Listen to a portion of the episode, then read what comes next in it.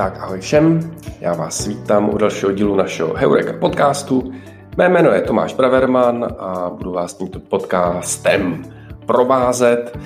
Samozřejmě podcastem se člověk neuživí, takže eh, ve svém normálním životě eh, vedu Heureku, vedu Heureka Group, což eh, kterou znáte, srovnávačce nákupní rádce v zemích našeho regionu střední a východní Evropy. Tak, Jste už zvyklí na začátek na krátký self-promo, ani tentokrát vás nemine, byť bude krátký.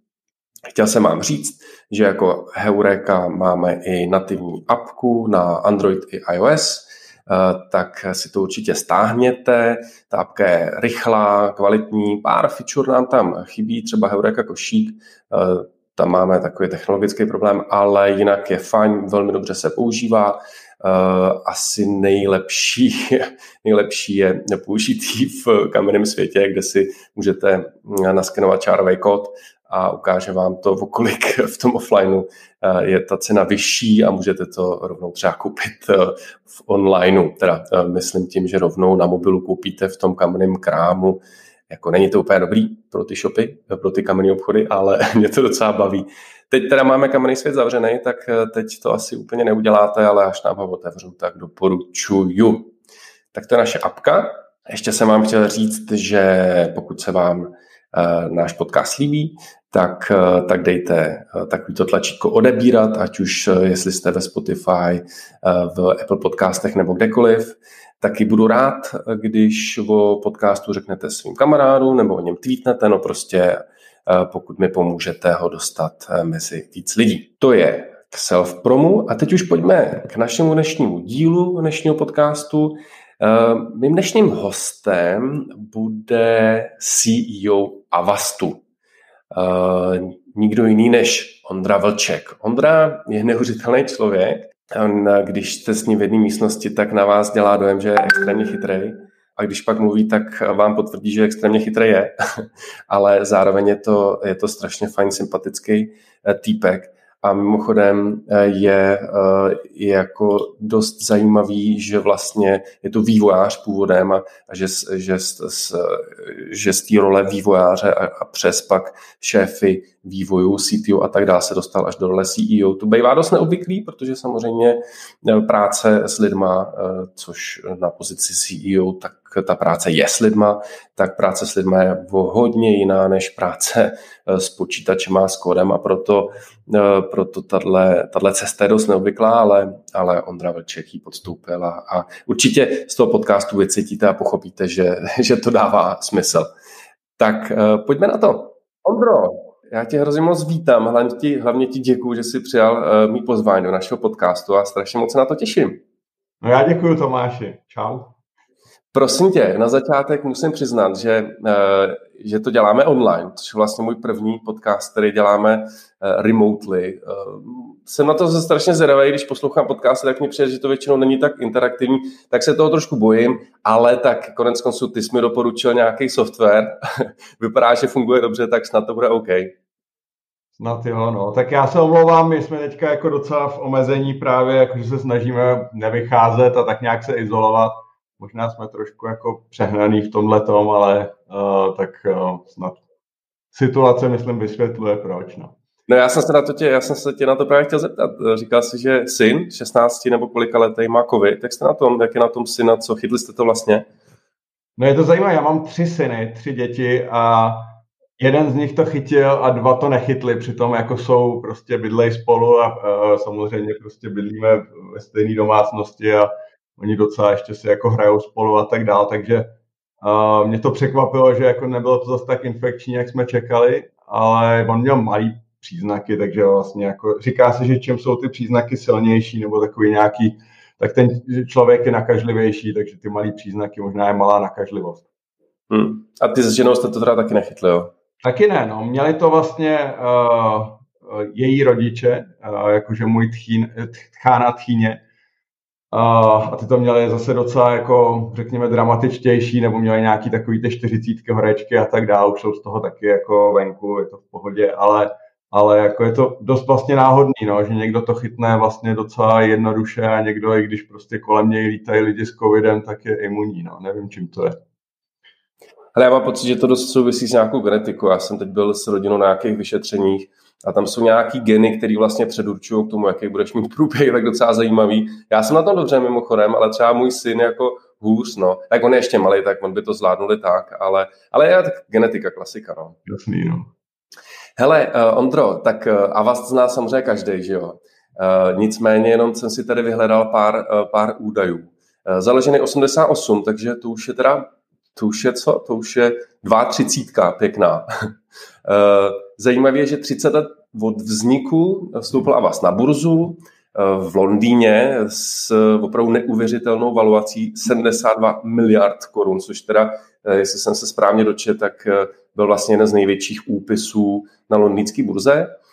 Dneska je Avast jedním z nejhodnotí, jednou z nejhodnotnějších stav firm na londýnské burze a ještě jsem koukal nějaký čísla, eh, který čekáte letos, nebo prostě přibližní čísla. Tržby 900 milionů dolarů, což je nějaký 20 miliard korun.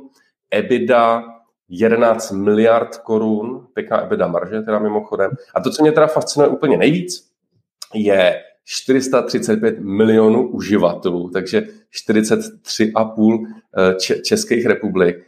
To, to jsou fakt fenomenální čísla. Řekl jsem teda za A, řekl jsem to správně, za B, dodal bys tomu něco a za C, eh, máš nějaký oblíbený KPIčka? Jasně, no, řekl řek to dobře, možná jediná věc, eh, že 1988 jako rok vzniku, všichni víme, jak to tady v roce 1988 vypadalo, nebo možná to všichni nevíme, ale rozhodně tady nešlo zakládat nějaký firmy jen tak, takže ta firma formálně vlastně vznikla až v roce 90 po revoluci, pochopitelně. 88 je rok, kdy vznikla první verze Avastu. A tam, je, tam se s tím váže taková docela vtipná historka, že jeden z těch našich dvou zakladatelů, Pavel Baudyš, vlastně se sám nakazil virem. On, oni oba pracovali ve výzkumném ústavu matematických strojů, což byla taková jedna z mála institucí nebo podniků, kde se dalo dostat k počítačům. A prostě jednoho dne se stalo, že Pavel se nakazil virem, který jsme jmenoval tenkrát Vienna, takový docela jako neškodný virus, který nic, myslím, hroznýho nedělal, ale byl docela vidět. Protože tenkrát se ty viry psali hlavně kvůli tomu, aby se ten autor prostě měl čem vytahovat, místo toho, aby z toho měl nějaký peníze jako dnes. A um, prostě Pavel jako nejen, že se rozhodl, že prostě je to pro něj zajímavý a že se jako zanalizuje ten virus, ale prostě napsal si programek, který ten virus odstranil a pak nějak jako se s tím podělil nějakým dalším lidem a ty řekli, hele, to by mohlo být zajímavý, možná by se mi to taky hodilo, tak mi to dej. A začal to kopírovat, to byl vlastně Avast verze 1.0, který prostě uměl tady jednoučelově odstranit tenhle ten virus Vienna a pak samozřejmě jako se z toho stalo něco mnohem většího a dneska těch virů jako jsou řádově stovky milionů, který umíme odstranit, takže, takže ale uh, je to vlastně zajímavá historka takhle úplně na začátek. No a jinak ty, ty KPIčka, ty čísla si řekl správně uh, rámcově, s tím, že teda uh, samozřejmě ty finanční metriky jsou zajímavé, ta, ta, ta, ta marže vlastně je taková jedna z těch našich specialitek, že vlastně ta firma je hodně zisková, vždycky byla, vždycky jsme jako dbali na nějakou takovou tu disciplínu, to se týče utrácení peněz a takový tý mantry, že vlastně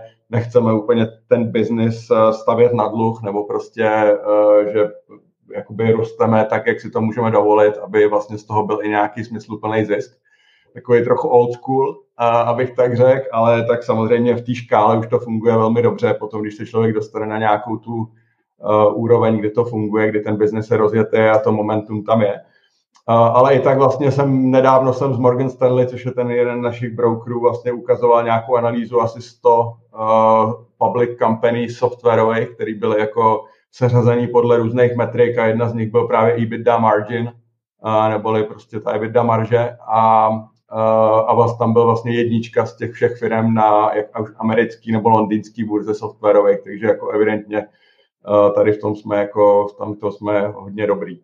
No jinak samozřejmě pro nás je důležité vlastně ta metrika taková ta softovější, která je jako customer success nebo customer satisfaction, takže to je jako metrika, kterou já se snažím teďka co nejvíc vlastně dávat i do těch jak sdílených prostě cílů a tak dále, že všichni vlastně, už mají bonusy, bonusové targety a tak dále, tak jsou tam nejenom nějaký prostě finanční metriky, ale je tam právě nějaký jako customer satisfaction, kterou máme teda zjednodušenou do nějakého NPS, což je taková ta metrika, kterou používá kdo, která má určitě svoje mouchy, ale nikdo asi nic lepšího zatím nemá. A, takže je to taky něco, co vlastně je pro nás důležité a trackujeme to vlastně na denní bázi. Hmm. Mimochodem, my to máme taky. Uh, takový ty celoferní cíle máme právě revenues, EBITDA a právě NPS-ku mm-hmm. uživatelství, takže to máme stejný. No a teda ty čísla, no my, my jako v Heurece máme taky vysokou EBITDA marži, to si dovedeš představit. Vydělali jsme, nebo vyděláme nějakých necelých 700 milionů korun a říkal jsem si, že jsme fakt velký, ale prostě ve srovnání s těma číslama a vás tu jsme jaký žabaři. Hele, ale uh, Ondro, ty si nakousnul, uh, ty si, ty si vlastně nakousnul, proč se tehdy dělali videa, proč se dělají vidy dneska. Můžeš jenom, mě by hrozně zajímalo ve zkratce, jak, proč vlastně dneska, nebo jak, jak, jak funguje ten virový biznis? Já jsem někde slyšel, že a možná to bude hoax, ale někde jsem slyšel, že vlastně dost často ty, ty viry eh, třeba právě dělají zpřízněný, eh, zpříznění jako eh, nebo zakontaktování lidí od antivirek, antivirových společností, že jo? což předpokládám nebude váš případ. Ale je to hoax nebo, nebo na tom je kousek pravdy? No, je, je to totální hoax, jakože ono to takhle, jako takhle, tohle, to, tak tyhle ty konspirační teorie, o kterých mluvíš, to jako je stejně starý, jak celá ta jakoby security industry. A, a myslím, jako je to samozřejmě jako logicky, že uh, by to tak jako teoreticky mohlo být, ale je to asi tak stejně přitažený za vlasy, jako obvinovat, já nevím, doktory z toho, že chodí po ulici a rozsívají tam nějaký ty jako bakterie a tak dále, no. tak prostě je to, je to samozřejmě, uh, jako ta, ten, ten motiv by tam byl, ale jako z praktického hlediska je vlastně z toho reálně jako uh, ten, ten, ten problém je natolik velký dneska a vlastně lítají v tom takový peníze, myslím ve smyslu té kyber, uh, kyberzločinu, neboli jako ty útočníci jsou dneska schopní si fakt jako vydělat spousty peněz a jsou jako velmi motivovaní a daří se jim to, že vlastně dá se říct, že přestože jako množství peněz, který třeba je dneska v kyberbezpečnosti nebo v těch ochranných prostředcích, je mnoho a mnohonásobně větší, než bylo třeba před pěti, deseti, než kvůli 15, 20 lety, tak pořád vlastně ten, ty peníze, které ty útočníci z toho mají, rostou taky. A, a třeba FBI jako odhaduje, že dneska, když by se vzali úplně všechny ty, dali, jako by spočítalo všechno dohromady, tak celá jakoby kyber zločin je zhruba 3 biliony, když použiju český slovo 3 trillion uh, dollars uh, jako vlastně uh, problém celosvětově, což ro, ročně, což je prostě obrovský číslo. Samozřejmě jako jsou v tom nějaký takový jako teoretický výpočty, který úplně ne, nemusí být přesný, ale prostě dává to nějakou jako představu o tom, jak, jak ten industry funguje. Prostě FBI, stejně, abych ještě citoval jedno, říká, že vlastně celý jako drug, tra- drug trafficking a human trafficking, nebo obchod s penězi a bílým mas, uh, obchod s drogama a s bílým masem je vlastně dohromady menší biznis než kyber, uh, kyber zločin. Nekecej, to, to je neuvěřitelný. A mimochodem asi, ten, teď, jsem, teď jsem si vzpomněl, že vlastně brácha řešil, že nějaký jeho zákazník klasicky byl teda nabouraný a v podstatě stáhli mu data, řekli mu něco, když to velmi jako zjednoduším a zkrátím, OK, data dostaneš pouze, když pošleš prostě dva bitcoiny sem. To je asi nejčastější jako use case, ne? To to tomuhle se říká ransomware, neboli vlastně takový ty vyděračský programy. Ty jsou tady poměrně dlouho, ale jako výrazně vlastně vzrostla jejich popularita, když použiju to slovo, s příchodem bitcoinu nebo teda těch, těch virtuálních těch, těch, těch měn, protože dřív se jako byl problém s, tím, s těma platbama, jakože vlastně všechny ty šifrování a tak to fungovalo pohrůžky, sociální inženýrství fungovalo výborně, ale nebylo moc jako způsob, jak zaplatit, aniž by byl ten útočník dohledatelný. S příchodem Bitcoinu a Monera a všech těch dalších kryptoměn se tohle změnilo. Takže vlastně, jo, je to vlastně takový ten nejpřímější útok, dneska jako se používá naprosto běžně, s tím, že teda uh, Řekl bych, že to je vlastně v, tě, v tom objemu peněz je to možná jakoby menší část, tam jsou jako větší objemy, větší objemy třeba s, s prodejem osobních dat nebo s prodejem nějakých jako, řekněme, čísel, kreditek a tak dál, uh, těch nakradených informací, ale, ale samozřejmě ten ransomware je taky velký. Hmm. Hustý. No nic, uh, uh, pojďme k tobě, Ondro, uh, jako nejdřív taková otázka na tělo, jaký je to vlastně výst jako takhle neuvěřitelně velkou úspěšnou firmu. A propo, všiml jsem si, že mail máš vlk uh, zavináš avas.cz, tak uh, je tam nějaká paralela s Vlkem z Wall Street? Ale, to je dobrá otázka, to mě ani napadlo, já jsem, mě lidi říkají Vlk a strašně dlouho, to jako samozřejmě souvisí s tím příjmením, ale prostě v podstatě od nějaký puberty, takže taková spíš přezdívka. Teďka je to trošku nepříjemné, že my máme jako ve firmě asi už myslím, že tři nebo čtyři zaměstnance, jejich příjmení je Vlk, a ne Vlček, ale Vlk. A občas, jako když lidi hádají jejich e-mailové adresy, tak mě chodí nějaký maily těmhle lidem, protože já si tu e-mailovou adresu držím prostě už těch 25 let, co jsem v Avastu.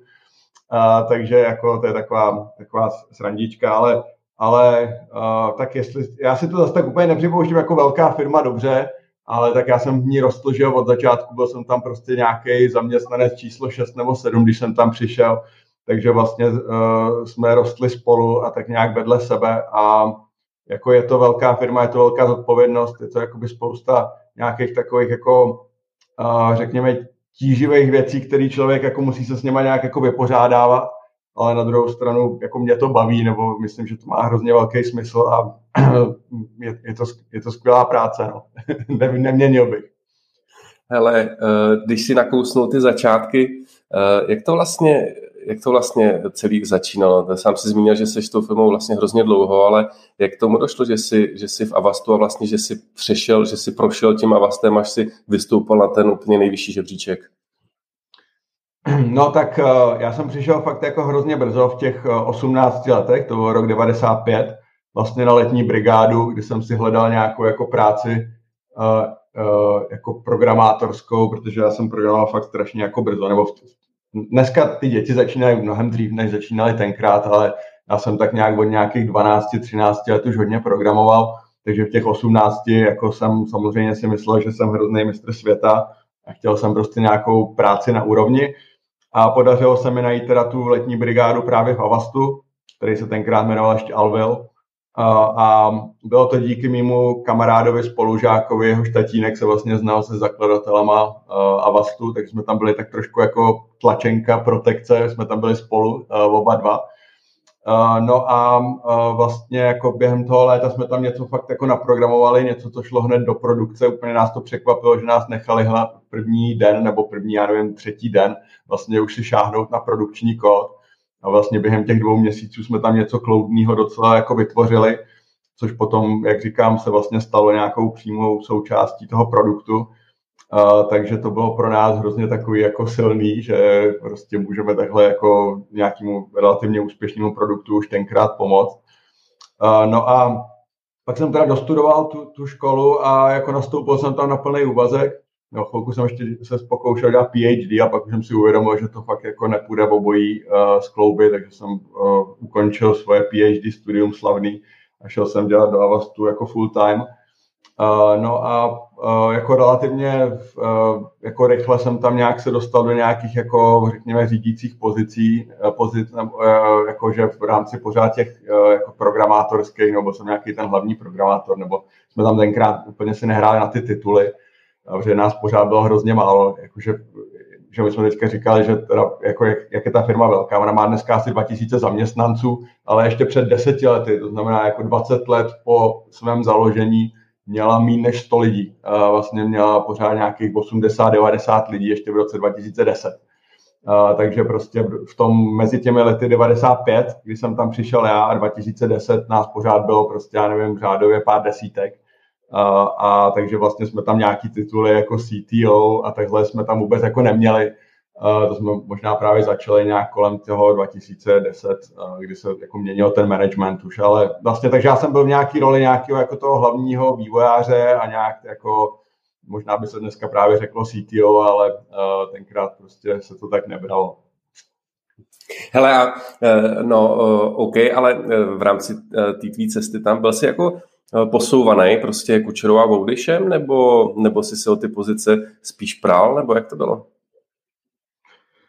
Hele, úplně v těch raných uh, začátcích, já myslím, že to vlastně byl takový fakt uh, trochu chaos v tom, že vlastně všichni tam uh, jako makali, co to šlo, tak nějak jako programovali celkem jako organicky, že prostě bylo zřejmě docela jako jasný, co je potřeba vytvořit, nebo my jsme prostě měli nějakou jako roadmapu, která vlastně se nějak jako kooperativně, dneska by se jako, takovým docela jako agilním způsobem se tvořil, i když samozřejmě slovo agile jsme nejenže neznali, možná ještě nikdo vlastně jako o tom nemluvil nikde na světě. No a tak nějak jako, že jo, ty lidi prostě, část lidí to brala jako prostě takovou věc, která byla do toho zažraná natolik, že prostě jako nevnímala moc jako den, noc, prostě nějak jako se to tam vyhaluzilo prostě uh, takovým jako non-stop módu a já jsem byl jeden z nich a hrozně jako mě to fakt jako pohlcovalo a uh, žil jsem tím úplně jako na 100%, když jsem byl teda v té době ženatý a, a, a jakože narodil se nám první syn 2005, uh, ale, ale uh, co chci říct, že vlastně jako řekněme právě do toho roku 2010, uh, to bylo prostě, já jsem byl fakt jenom v těch technických rolích a nějak jako vlastně tam, tam ta hierarchie neexistovala. Potom od toho roku 2010, kdy jako přišel náš nový CEO, Vince Steckler, uh, jako američan a začal tam fakt jako tvořit vlastně struktury a ta firma jako začala růst prostě mnohem víc i počtem, počtem svých zaměstnanců i vlastně biznisově, tak tam potom samozřejmě už to bylo nějak jako řekněme, eh, jako občas bylo potřeba nějaká jako moje iniciativa si o něco říct, jakože to nebylo úplně, že by to všechno jako přelítlo eh, ze zhora, ale musím říct, že jako Vince od začátku byl ke mně jako vlastně hrozně velkorysej, nebo když se na to koukám takhle zpětně, tak evidentně prostě si mě nějakým způsobem oblíbil a vlastně mě spíš jako nenápadně ponoukal do toho, abych se zajímal i o nějaký jiný role. Vždycky jsem to potom musel, jako ta iniciativa musela vzít ode mě, ale on mě vlastně jakoby do toho namočil skutečně uh, atraktivně tak, aby mě to vlastně začalo zajímat. A to je vlastně to jako styl vedení, který já se snažím dneska dělat taky, že vlastně jako ty lidi samozřejmě nikam úplně netlačím, jako když tam nechtějí, ale zároveň jako ukázat jim ty možnosti nebo nějak jako roz, rozšířit ty obzory. Pro mě samozřejmě obrovský přechod byl, když jsem jako vlastně pověsil tu technickou roli na, na, na hřebíček, nebo přestal jsem být ten, ten CTO nebo ten jako developer a dostal se do těch biznesových rolí. To jsem si jako nikdy vlastně nepřipouštěl, že bych se vůbec takhle mohl posunout, nebo že mě to mohlo zajímat. Vždycky jsem vlastně tu největší metu viděl v tom, tom CTO nebo v tom jako SVP engineering, nebo jak to ty firmy mají různě a vlastně posunout se do té businessové role. Pro mě ta první byla jako COO nebo jako Chief Operating Officer 2014, tak to prostě pro mě byla taková jako velká změna, se kterou jsem asi rok vlastně jsem nějak jako interně přemýšlel o tom, jestli je to něco, co chci. A byla to i krok do neznáma vlastně ještě v tom okamžiku, kdy jsem teda do toho šel, jsem nebyl úplně stoprocentně přesvědčený, jestli to bude to pravý, ale docela rychle potom jsem si uvědomil, že, že jo, a e, nechybí ti občas e, hands-on e, v kódu? Já už jsem i jako, já jsem, um, jednak já si jako dneska fakt myslím, nebo už v té době třeba 2010 jsem si nemyslel, že jsem nějaký jako extra dobrý programátor, viděl jsem tam ty lidi, kteří vlastně to dávají fakt líp, uh, což prostě tě nějak přesvědčí, že asi prostě, když bys měl být uh, jako objektivní, zahodit to ego a tak nějak jako dělat to nejlepší pro tu firmu a ne pro sebe, tak vlastně jako bys neměl programovat, protože prostě tam máš jako spoustu jiných lidí, kteří to fakt udělají líp. No a tak jako jasně, že eh, je to takový spíš jako zábavnost, ono ten, ten typický posun je vlastně od, eh, řekněme, developera k product managementu, bych řekl, že vlastně ten, ten posun, ten product management je takový most mezi tím biznesem a tím, eh, nebo tím zákazníkem a tím, tím, a tím světem těch vývojářů je to takový jako, řekl bych, hodně přirozený přechod a já jsem jako jednu dobu teda vlastně asi tam byl nějaký jako produkták, takový víc jako technický, že jsem fakt viděl do hloubky, byl jsem schopen jako vlastně spojovat ty světy toho biznesu, toho Vince, který byl prostě jako vyloženě komerční člověk a těch vývojářů, to mě myslím jako bavilo a šlo mi to dobře a v té době jako jsem měl ještě nějaký tendence do toho kódu, možná ne do něj hrabat, ale spíš jako si ho číst nebo nějak mu rozumět a vědět, jak ty věci fungují vevnitř. Uh, no a taky mě to vlastně už jako přešlo a dneska musím říct, že jako spoustu těch věcí si už ani nepamatuju, že vlastně jako i kdybych si otevřel ty zdrojáky toho Avastu, tak bych tomu asi jako úplně nerozuměl. No.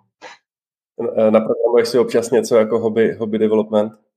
Uh, spíš ne, tak teďka, jak mám ty děti v tom pubertálním věku, tak uh, jediný jako můj styk s nějakým programováním, že oni teda, aspoň jeden z nich, teda je takový celkem ho to baví a snaží se, ale je to takový jako srandovní program, zatím takový dětský, takže jako občas mu tam opravit nějakou, když se připadá jako paní učitelka na informatice pro základní školy, než prostě nějaký jako reálný programování. No.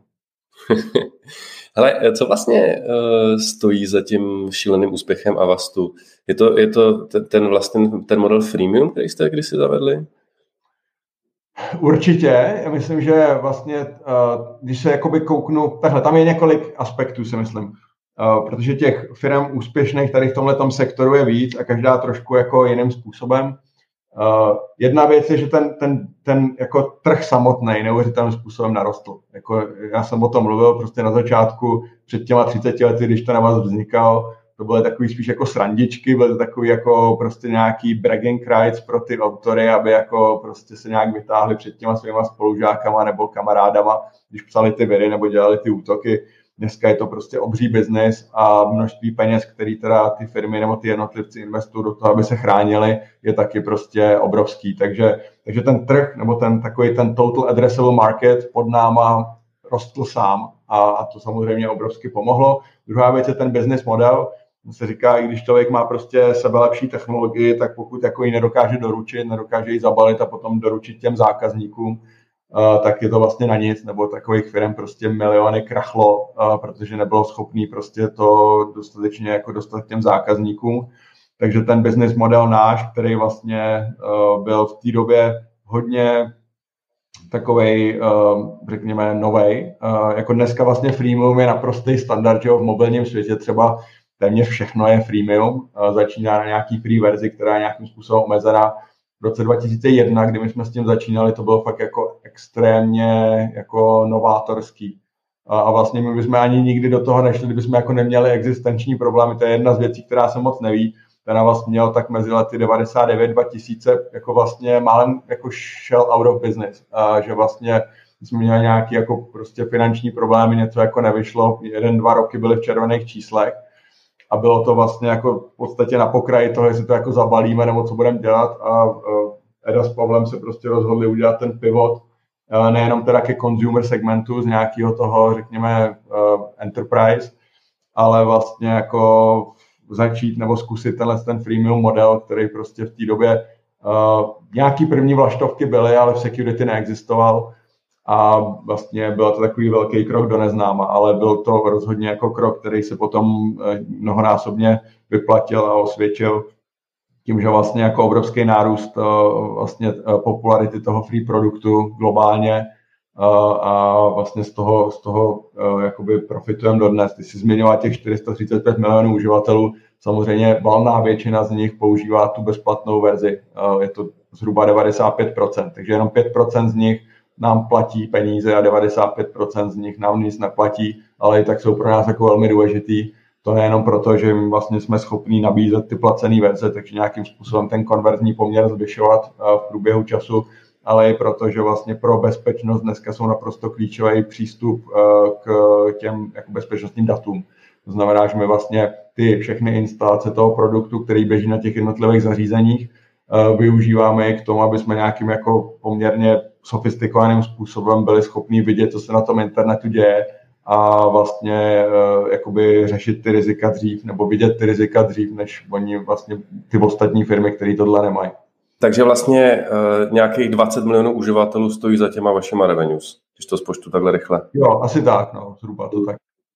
A zatím a tím klíčovým úspěchem, tady jsem to správně pochopil, tak dejme tomu za A perfektní produkt, za B Eh, to, že ten produkt jste uměli prostě prodat, takže jak dobrý sales a marketing a za C eh, prostě velmi brzo objevení toho freemium modelu, který paradoxně teda ten důvod prostě objevili byl jako spíš, že jste, že jste mále zbankrotovali, ale vlastně byl to jako key success factor, že jo? Dá se říct, no, tak ono, tam ještě eh, důležitý říct, ono nám to šlo hrozně jako špatně za začátku, jo. ten freemium model jsme ho pustili, jak říkám, 2001 jsme ho jako víceméně oznámili, 2002 uh, jsme ho vlastně pustili reálně, ten první verze toho Avastu, uh, Avast Free, nebo on se tenkrát jmenuje Home Edition, uh, byl vlastně jako 2002 a ještě tak jako možná tři až čtyři roky poté jsme neměli ani jeden milion uživatelů. Že vlastně jako vlastně první milion právě přišel, myslím, někdy po třech a půl letech. No a pak vlastně, ono to funguje, on to ta exponenciála jako zákeřná v tom, že když se na ní člověk jako koukne zblízka, tak ona jako má poměrně pomalý nárůst, eh, pomalý nástup. Jo? A vlastně, co se, myslím, jako často stane, že buď to jako dojdou peníze během toho pomalého nástupu, nebo nějak člověk prostě ztratí trpělivost a řekne, hele, nefunguje to, jdem dělat něco jiného. Takže já jsem strašně rád, že prostě tahle trpělivost a tu nedošla tenkrát, protože potom, jako když to začalo se to lámat a když ta exponenciála se začala dostat do takové té kritické masy, tak to byla docela jízda. Fakt já si vzpomínám, že první země, kde se nám to stalo, byla Francie a to byl, myslím, rok 2, asi 2,7 bych řekl, kdy jsme začínali třeba rok uh, s nějakýma 60 tisíci uživateli ve Francii a na konci toho samého roku jsme měli asi 3 miliony uživatelů ve Francii. Takže tam byl prostě nárůst, prostě nějaký, já nevím, uh, prostě kolik, kolika desítek násobný. A my jsme ani nevěděli moc proč, protože jsme neměli jako jedinýho uh, jako zaměstnance francouze, neměli jsme samozřejmě pobočku ve Francii nic. Uh, vlastně jediná jako link na Francii teda bylo, že myslím, že jeden vlastně přítelkyně jednoho z našich zaměstnanců tenkrát byla francouzska a říkali jsme, s tím to asi teda nebude. Uh, ale měli jsme teda lokalizaci do francouzštiny, to je jako jedna z věcí, která vlastně později jsme tak nějak si to analyzovali a vlastně ten success faktor v té Francii byl fakt daný tím, že jsme jako byli jediný security produkt, který byl free a byl vlastně ve francouzštině. A, a to prostě samo o sobě stačilo k tomu, aby jsme jako vlastně penetrovali ten trh tímhle způsobem. Dodnes máme ve Francii vlastně jako, e, jako číslo jedna pozici. A těšíme z toho prostě dodnes. No ale, ale jako tak říkám, jako, že dobrý business model, jako dostatečná jako confidence v tom, že bude fungovat a vydržet, prostě nenechat se jako úplně odradit nějakýma prvotníma nezdarama nebo jako nějakýma, řekněme, pomalejma nástupama, protože ty věci většinou nějakou dobu trvají. Hmm, hmm, věřím. OK, pojďme do roku 2016, kdy vlastně jste koupili AVGčko. Eh, pověz nám tomu něco. Vlastně já jsem ani moc nenašel valuaci, nebo za kolik jste je koupili. A taky by mě eh, hrozně zajímalo vlastně, jestli se vám podařilo, jak se vám to podařilo zaintegrovat a jestli se vám podařilo ty uživatele sečíst, protože já, jako jak se pohybu v eh, e-commerce, tak tam takový to klasicky, že jeden e-shop koupí druhý e-shop a teď si představuje, že 3 plus 2 rovná se 5 a ono 3 plus 2 najednou rovná se 3,2, protože uživatele tak se číst nemůžeš, ale možná to v tom vašem světě funguje jinak, ne? Funguje to trochu jinak, funguje, tohle to funguje trochu líp, no. Tak to byl, tohle to byl jako docela velký projekt, který uh, vlastně jako probíhal mnoho let, nebo takový nějaký diskuze o tom, že jako kombinovat, nakombinovat ty dvě firmy by dávalo smysl, minimálně jako v tom Excelu, který většinou snese všechno, jako, tak ty probíhaly opravdu třeba 10 let. Že já si vzpomínám fakt ještě vlastně jako možná 2000, jako early 2000s, eh, kdy právě začínaly třeba ty freemium modely, že už nějaký diskuze takový velmi raný vlastně probíhaly, eh, že ty firmy byly samozřejmě mnoho, mnohonásobně menší, eh, ale vlastně jako ta kombinace tak nějak jako opticky dávala smysl už tenkrát. No ale tady to vlastně byl nějaký prostě už, já nevím, třetí, čtvrtý reálný pokus. Vlastně ty pokusy probíhaly jako obou straně, to musím říct, že AVG se nějakou dobu jako snažil koupit Avast a Avast se teda snažil koupit AVG. Občas tak, tak, tak Volkswagen a Porsche, ne? Před nějakou Vlastně jako, že ono tím, že jako jedna firma je vždycky větší, no málo kdy se stane, že by byly úplně stejně velký, ale tím, že prostě si může půjčit a může nějakým způsobem teda má třeba silnější investory, kteří jsou schopni do toho vrazit víc peněz, uh, tak jako může i ten menší koupit toho většího. Což mimochodem byl ten případ i na Avastu a AVG, že vlastně Avast, když kupoval AVG, tak to byla uh, po straně různých metrik vlastně menší firma kupující větší firmu. Uh, no a tak vlastně ten jediný rozdíl, já si myslím, že který tenkrát byl v tom 2016 uh, uh, oproti těm předchozím pokusům, bylo, že prostě Avast se ozval a řekl, koupili jsme vás za tuhle a tuhle valuaci a oni místo toho, že předtím říkali ne a najednou řekli, že jo, tak to vlastně bylo jako celý. No.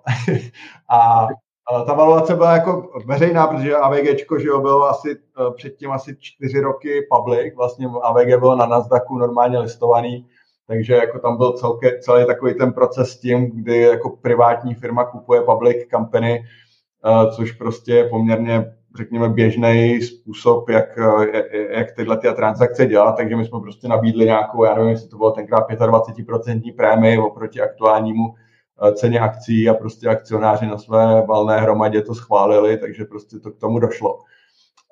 ale, ale nějakou dobu se to samozřejmě už chystalo.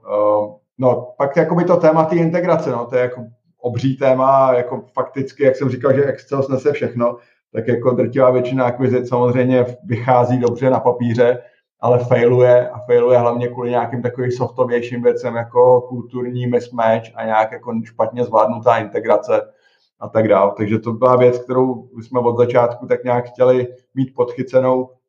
Je tam nějaký jako velký guiding principus, pro nás byl hlavně rychlost.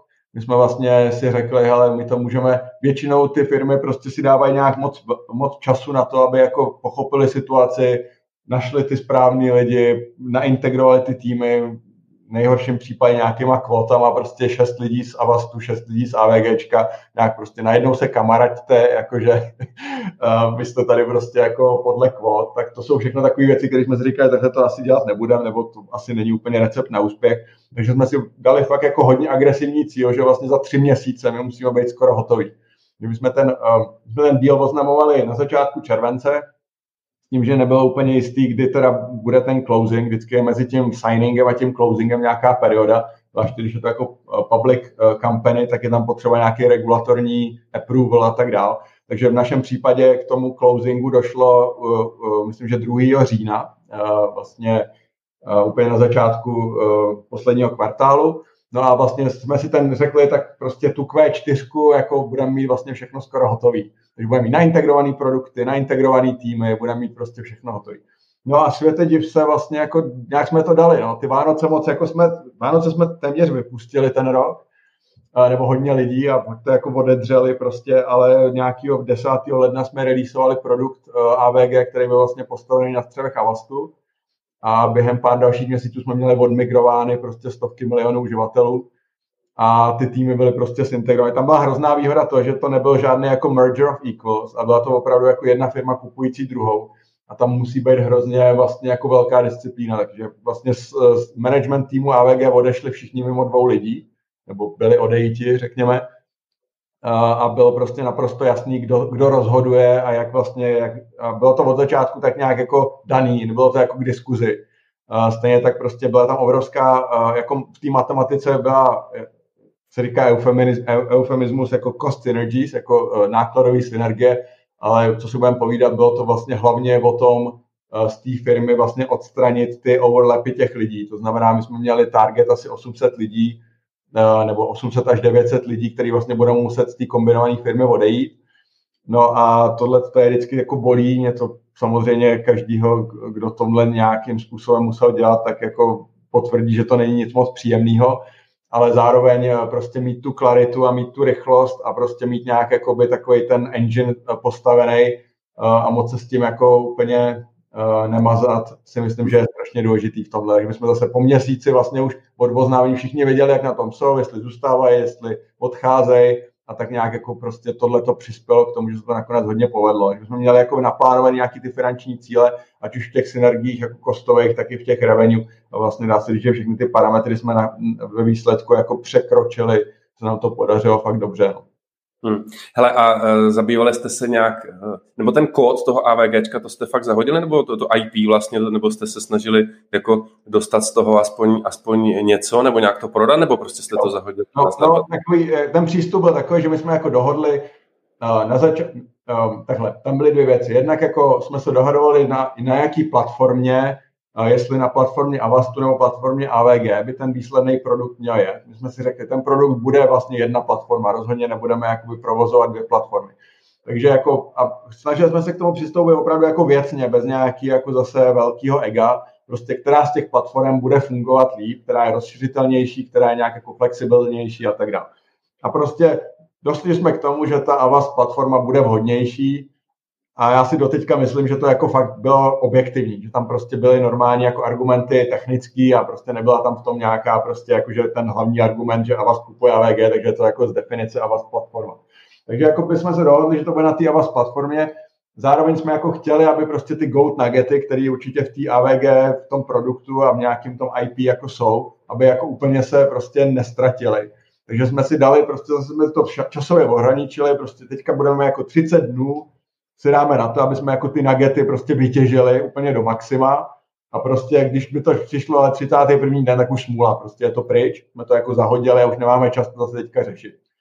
Uh, takže tak jsme to prostě udělali, našli jsme tam nějaký nuggety, s nimi většinou byly i ty týmy, uh, takže prostě se to třeba do toho engineu, já jako jednoznačně musím říct, že ten engine, vlastně, který z toho vzniknul, uh, byl lepší, nebo je nadále lepší, než byly samostatný engine jak Avastu, tak KVG. A to jako samozřejmě to chceš, to je jako by byl jeden z těch, jako řekněme, klíčových důvodů, proč jsme to vůbec dělali. Ale, ale jako ne vždycky je to tak jednoduchý. No. A k té tvojí otázce, jakože jestli 2 plus 3 rovná se 5, no, jakože zrovna v tomhle tom jako odvětví je zásadní výhodou, že drtivá většina těch uživatelů ten produkt používá jenom jeden. Jakože dokážu představit, že Heuréku lidi používají současně s nějakýma různýma dalšíma shopama a platformama, zatímco prostě u toho antiviru nebo u těch v tom security zpravidla jako minimálně v tom consumer světě vlastně lidi chtějí mít jenom jeden produkt a jako, takže, takže ten overlap byl relativně malý, naštěstí, ten zákaznický. Nějaký tam byl, ale byl jako relativně omezený, takže dá se říct, že možná 2 plus 3 bylo třeba 4,5. Hmm, hmm, to je dobrý. OK, uh, pojďme dál. Víš co, mě, uh, víš, co mě strašně zajímá? Strašně zajímá ta kauza jumpshot, že jo? Já vím, že když to nastalo, uh, ty to pak vysvětlíš víc, ale ve zkratce, že jo, šlo o to, že jste prostě data, který, uh, data, který máte z těch počítačů, tak jste anonymizovali a nějakým způsobem agregovali a, a prodávali, což je, což je celkem klasika a tehdy prostě jste z toho měli velký mediální problém a a to, to všechno popíšeš. To, co ještě chci říct, než, než ti dám slovo, tak já jsem tehdy byl hrozně jako naštvaný protože, protože mi to přišlo úplně směšný, protože prostě víme všichni, jaký, jakýma datama tady jako disponuje Facebook a Google a, a jaký neuvěřitelný nebezpečí v tom je a, a, a mně prostě přišlo hrozně jako v úzovkách nespravedlivý vůči vám, že vy vlastně jako data, který máte jako anonymizovaný a agregovaný nějakým způsobem dále jako prodáváte a vlastně jste z toho měli takovýhle jako neuvěřitelný problém. Tak to jenom na úvod, ale pojď nám teda říct trošku, no, o co šlo a hlavně, jak vlastně to pak prožívala, jako, jak jsi došel k tomu finálnímu řešení.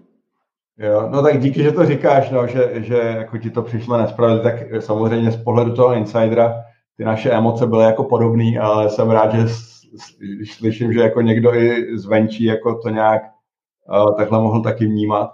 Já tak ten jump shot vzniknul jako v nějakém roce 2013-14 jako víceméně inova, inovační interní projekt. Já nevím, jak u vás v Heurece, ale uh, prostě a vás jako se snaží tak nějak jako uh, stavět nějaký jako řekněme uh, organicky nějaké jako inovační věci prostě uvnitř, tím, že když má někdo nějaký nápad, tak tomu při, a, a nějaký je schopen si to obhájit a něco k tomu jako napsat a odprezentovat to, tak tomu třeba dostane nějaký budget a nějakých jako pár lidí a něco může jako otestovat a když to vypadá nadějně, tak se to nějakým způsobem uh, jako do toho investuje víc a víc. Tak Jumpshot byl jako projekt tohohle typu, uh, kde vlastně jako za základní myšlenka byla, my tady stavíme, my tady jednak sbíráme spoustu těch dat pro nějaké ty bezpečnostní účely, ten engine vlastně se pořád víc stává takový jako big data, tady stavíme capability, prostě máme tady ty data centra, děláme tady ty obrovské vlastně transakce, děláme tady AI, machine learning, tak vlastně jako tohle všechno je skvělý pro security, ale nešlo by vlastně jako byproduct z toho vymyslet i něco jiného.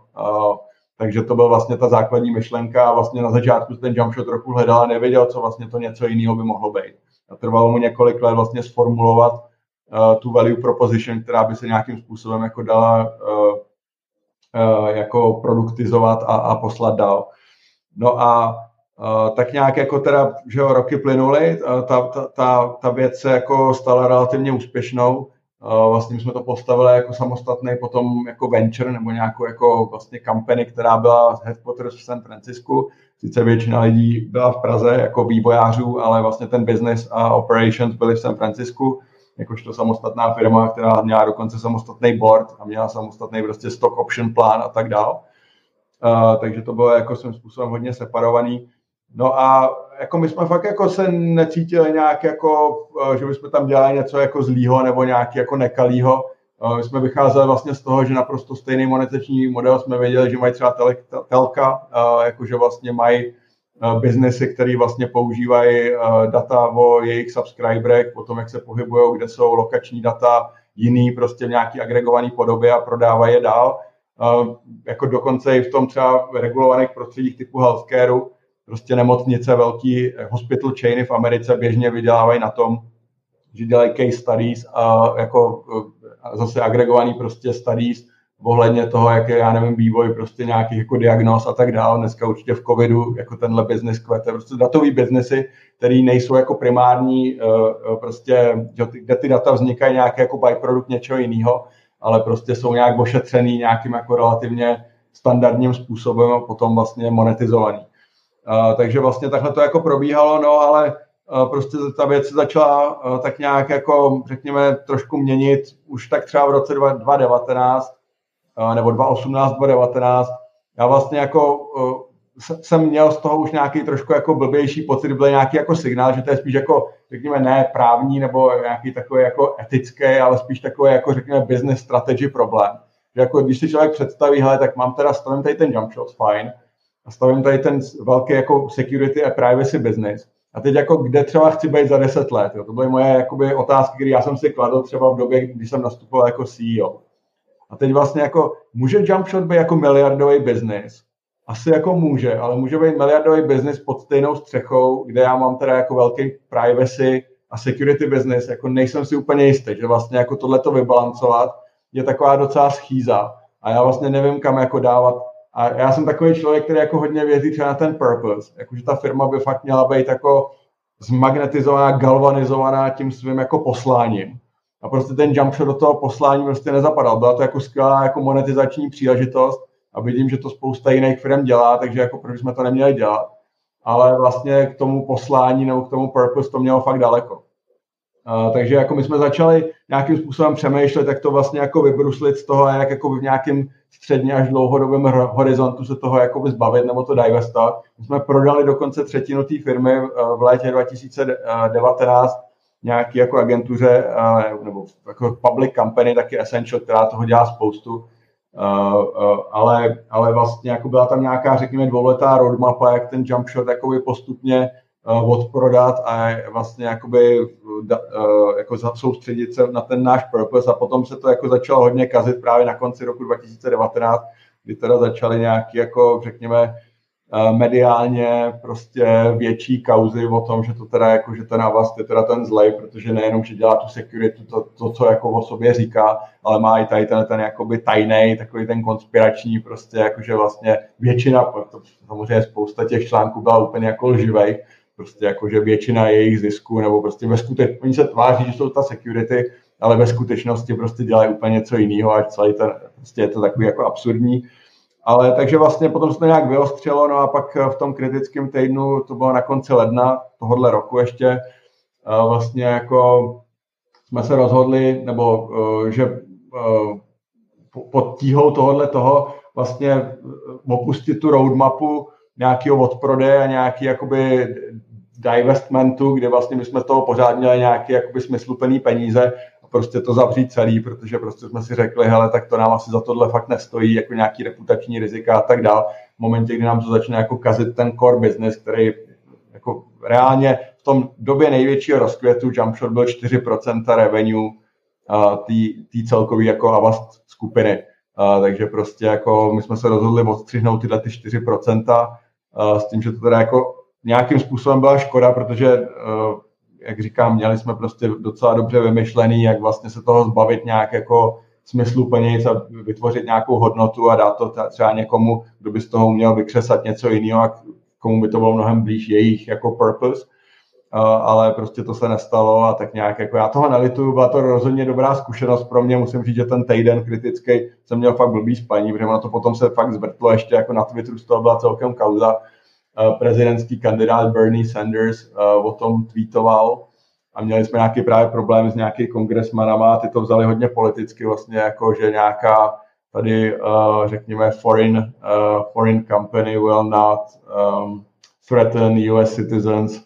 Takovýhle, jako bylo to až jako usměvný v jistých, uh, jistým smyslu, ale jako prostě byla to nějaká, řekněme, mediální vlna, kterou prostě bylo potřeba nějak odmanagovat a to doporučení který jsme prostě eh, všude dostávali, bylo prostě, že jako moc o tom, jako vlastně nesnažit se moc viditelně a prostě nějakým způsobem rychle na to reagovat a jako co nejrychleji, co nejrázněji a myslím, že jako ve výsledku vlastně to, co jsme udělali, bylo to jediný správný. Že teďka představa, že bych pořád měl jump shot, pořád vlastně měl nějaký jako uh, řekněme, mi to pořád někdo dával na talíř a já měl ten neustálý schizofrenii s tím, co je ten náš purpose a jestli ten jump shot teda bude miliardový biznis a co já s tím potom si počnu, uh, tak jsem jako rád, že tenhle problém teďka nemusím řešit. No. Ale je to rozhodně zajímavá zkušenost, takové jako a myslím, že jako asi v, do, v, v, v roli, uh, jako, nebo takhle, jak ta firma roste a jak vlastně se snaží tak nějak hledat ty svoje nějaké jako další expanzní strategie, tak jako asi většina firm s nějaký, nějakým takovouhle krizičkou si musí projít. No. Hmm. Si to dovedu představit prostě, jak, jak eh, člověk se cítí jako v úvozovkách ukřivděný, ale, ale, ale prostě jak se říká, Iris for it a, a jediná správná cesta je držet hubu a, a, a konat, no, ale muselo to být teda těžký. Hele, uh, strašně zajímavý. Uh, Ondro, já tady na tebe měl ještě hromady jako biznisový otázek, co mě strašně zajímalo vlastně to, ta, ta doba toho vstupu, vstupu na burzu, to mě přijde fascinující a ještě kybernetická špionáž a tak, ale čas samozřejmě hrozně rychle plyne. Já jsem se chtěl dostat ještě k tobě, ale ještě než se, než se dostanu k tobě, tak se vlastně napadá tě ještě jako nějaká společnost česká, která by byla takhle jako uh, úspěšná, nebo s kterou by ten úspěch a vás tu byl srovnatelný, nebo jste fakt jako, tak jako český unicorn jako uh, bez, bez srovnání?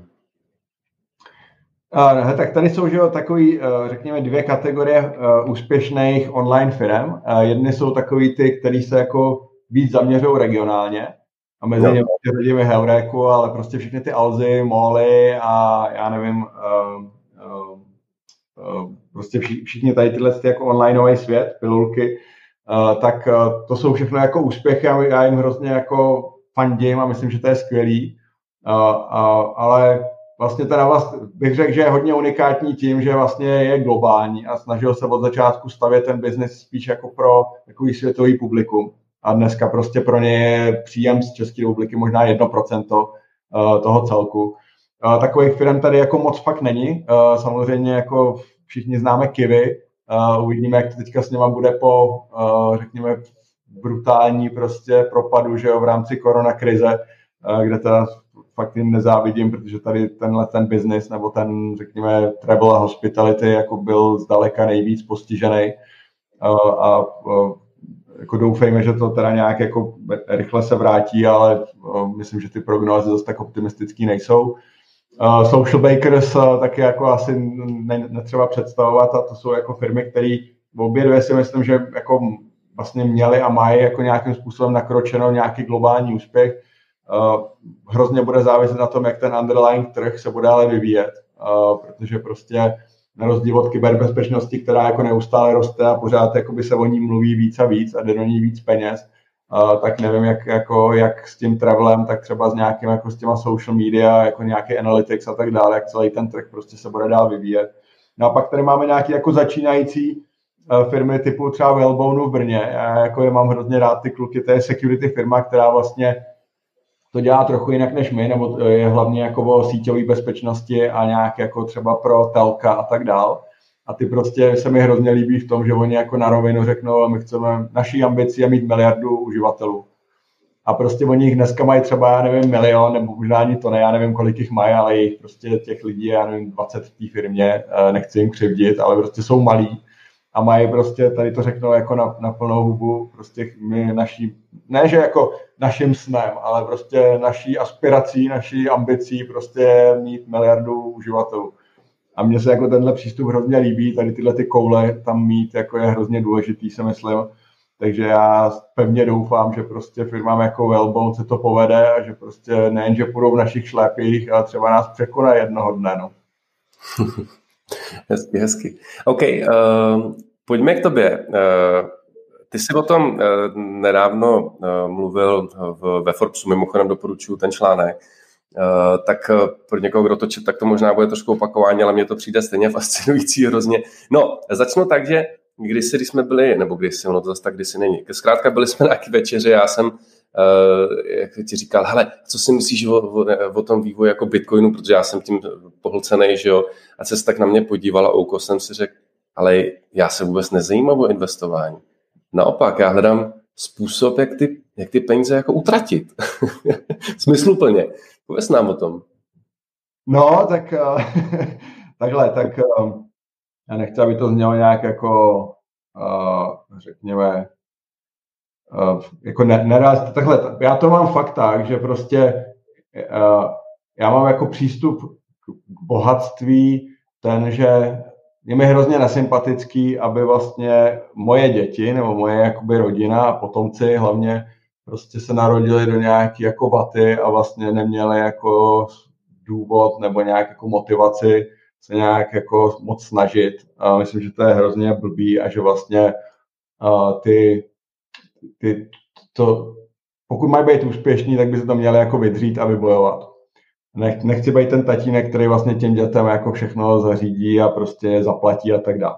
No a z toho vychází teda to, že když to teda nejsou ty děti a to dědictví, tak jako asi by člověk teda měl ty peníze nějak jako během svého života nějak jako spotřebovat, jakože když je nechce teda, aby maximalizoval množství peněz, které po něm zůstanou, až když jako umře. No a teda e, to by mělo být nějak jako smyslu, kdyby to mělo být nějak jako zodpovědný, tak e, prostě by je neměl jako pokud možno projíst, ale měl by je nějak jako spotřebovat tak, aby jako někomu pomohl, nebo nějak jako mělo to nějaký jako větší smysl. Takže já se snažím hledat nějaký kauzy nebo nějaký prostě věci, do kterých naspat svoje peníze, tak abych z toho měl jako radost, dokud ještě žiju a měl z toho pokud možno nějaký jako velký impact v rámci prostě, ať už tý, já nevím, nějakých těch lidí, mezi kterými se pohybuju, nebo té širší společnosti. Takže to téma, který třeba pro nás je hrozně jako silný, je téma nemocných dětí a snažíme se vlastně jako do tématu nemocných dětí vlastně jako postupně vkládat čím dál tím víc peněz. A jako budeme toho dělat čím dál tím máme jako teďka rozmyšlení, když jsme začali nějakou jako před, já nevím, pěti lety, šesti lety nějakou jako svoji relativně malou nadací, která řešila jeden konkrétní problém. A ta nějakým způsobem dobře narostla a teď máme jako mnohem větší plány, takže to jsou jako věci, které mě prostě jsou mi blízký, i když nemáme naštěstí žádný jako postižení nebo nemocný dítě, vážně nemocný, ale jsou blízký mojí ženě a prostě nějak jako jsme identifikovali, že bychom se jim chtěli věnovat dlouhodobě a asi tak nějak teda jako ty peníze postupně spotřebovávat tím, že prostě budeme v vozovkách utrácet za takovéhle věci. Hmm.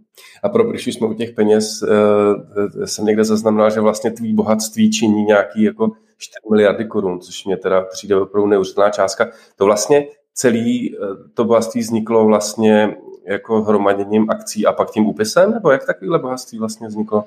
Jo, tak je to samozřejmě, je, je to z Avastu, jakože všechno, uh, s tím, že teda tam probíhaly že jako transakce, které už 2010 přišel jako první vlastně venture capital, pak 2014 přišlo CVC jako private equity a pak 2018 přišly, uh, přišlo IPO, takže to byly nějaký tři jako liquidity eventy, které teda mě přinesly nějaký jako řekněme hotovost nebo nějaký prostě likviditu. A ale jako většina toho majetku je stále jako virtuální, jako většiny, jako drtivý většina lidí je prostě v nějakých akcích. Teďka jako je na mý, já to beru tak, že prostě v práci se snažím jakoby tu hodnotu těch akcí jako nebo toho majetku maximalizovat. A nejenom samozřejmě pro sebe, ale pro všechny ty shareholdery, kteří v té firmě jsou. Když to řeknu nadneseně a v tom soukromém životě naopak je vlastně nějak jako teda jako utrácet, no. A je to takový docela příjemný balans. Hmm. Takže vlastně chceš eh, valnou většinu toho svého bohatství prostě eh, v vozovkách smysluplně utratit na, na to, aby pomohli nemocným dětem, když to zjednoduším. Přesně tak. Hmm. Hezký, hezký. Ondro, díky moc, díky moc, eh, že jsi byl u nás, bylo to fantastický. Přeju ti, přeju ti, eh, přeju ti abyste přežili to domácí karanténní eh, prostředí co, co nejlíp a, a strašně moc věcí jsme neprobrali, tak doufám, že ještě třeba za pár měsíců přijmeš moje pozvání ještě jednou a probereme ostatní věci a ještě jednou díky, bylo to skvělé. Super, já taky moc děkuji a zdravím všechny. Ahoj. Čau.